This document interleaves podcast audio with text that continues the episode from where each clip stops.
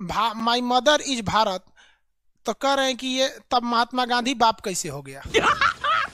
मस्त जोक मारा अरे यार तुमको कौन समझाए कि माता का मतलब और देवता का मतलब माता का मतलब ये नहीं होता है कि हमने जन्म दी है तभी मेरी माता है।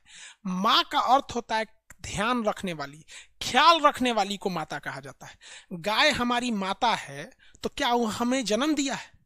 माता अर्थ होता है श्रद्धा का। माता अर्थ होता है हमें देने का, हमें कुछ देती है।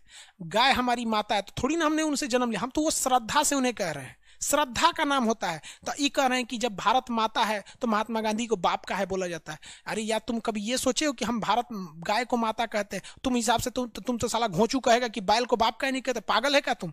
ब्लॉक कर दिए उसको। पगलोलू अलग मानसिकता का व्यक्ति लग रहा था।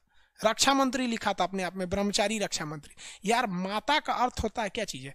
माता का अर्थ होता है देन मतलब हमारा ध्यान रखने वाली। धरती माँ ही तो है, हमें वहाँ से पानी देती है, अनाज देती है, कोयला देती है, सोना चांदी सब तो देती है धरती माँ। तो माता का अर्थ होता है देने हमें पालन पोषण करने वाली ये सचुरा बोल रहा है माता की तरह। हम लोग किसी दूसरे को नहीं कहते हैं कि आप मेरी माता की तरह तो क्या हमारा माँ ही हो गई वो? घूचू सब ससुरा ब्लॉक कर दिए ओकरा हम। उसके एप्लीकेशनों से बाहर कर देने लायक सब बकलवा ही मंगल से आया है यहाँ पर। गलत बात लगता है यार, ये सब चीज़ें नहीं।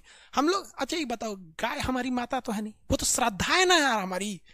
श्रद्धा है, हम लोग हम लोग के यहाँ कोई बीमार पड़ता है, आज भी हमारे यहाँ लोग बीमार पड़ते हैं ना तो सरसों का तेल खरीद के लाते हैं और गाय के माथा पे लगाते हैं और उससे कुछ खिलाते हैं लोग। ये श्रद्धा ना है यार, कि वो खाएगी तो उसे आशीर्वाद देगी तो हमारे घर का कोई आदमी बीमार ठीक हो जाएगा। कोई बहुत सीरियस होता है तो गाय के बच्चे को लोग छोड़ देते हैं लोग थोड़ा सा कान दाग के गाय का बच्चा छोड़ दी तो उसे थोड़ा सीरियस माता आज भी नाथुराम ज़िंदा है।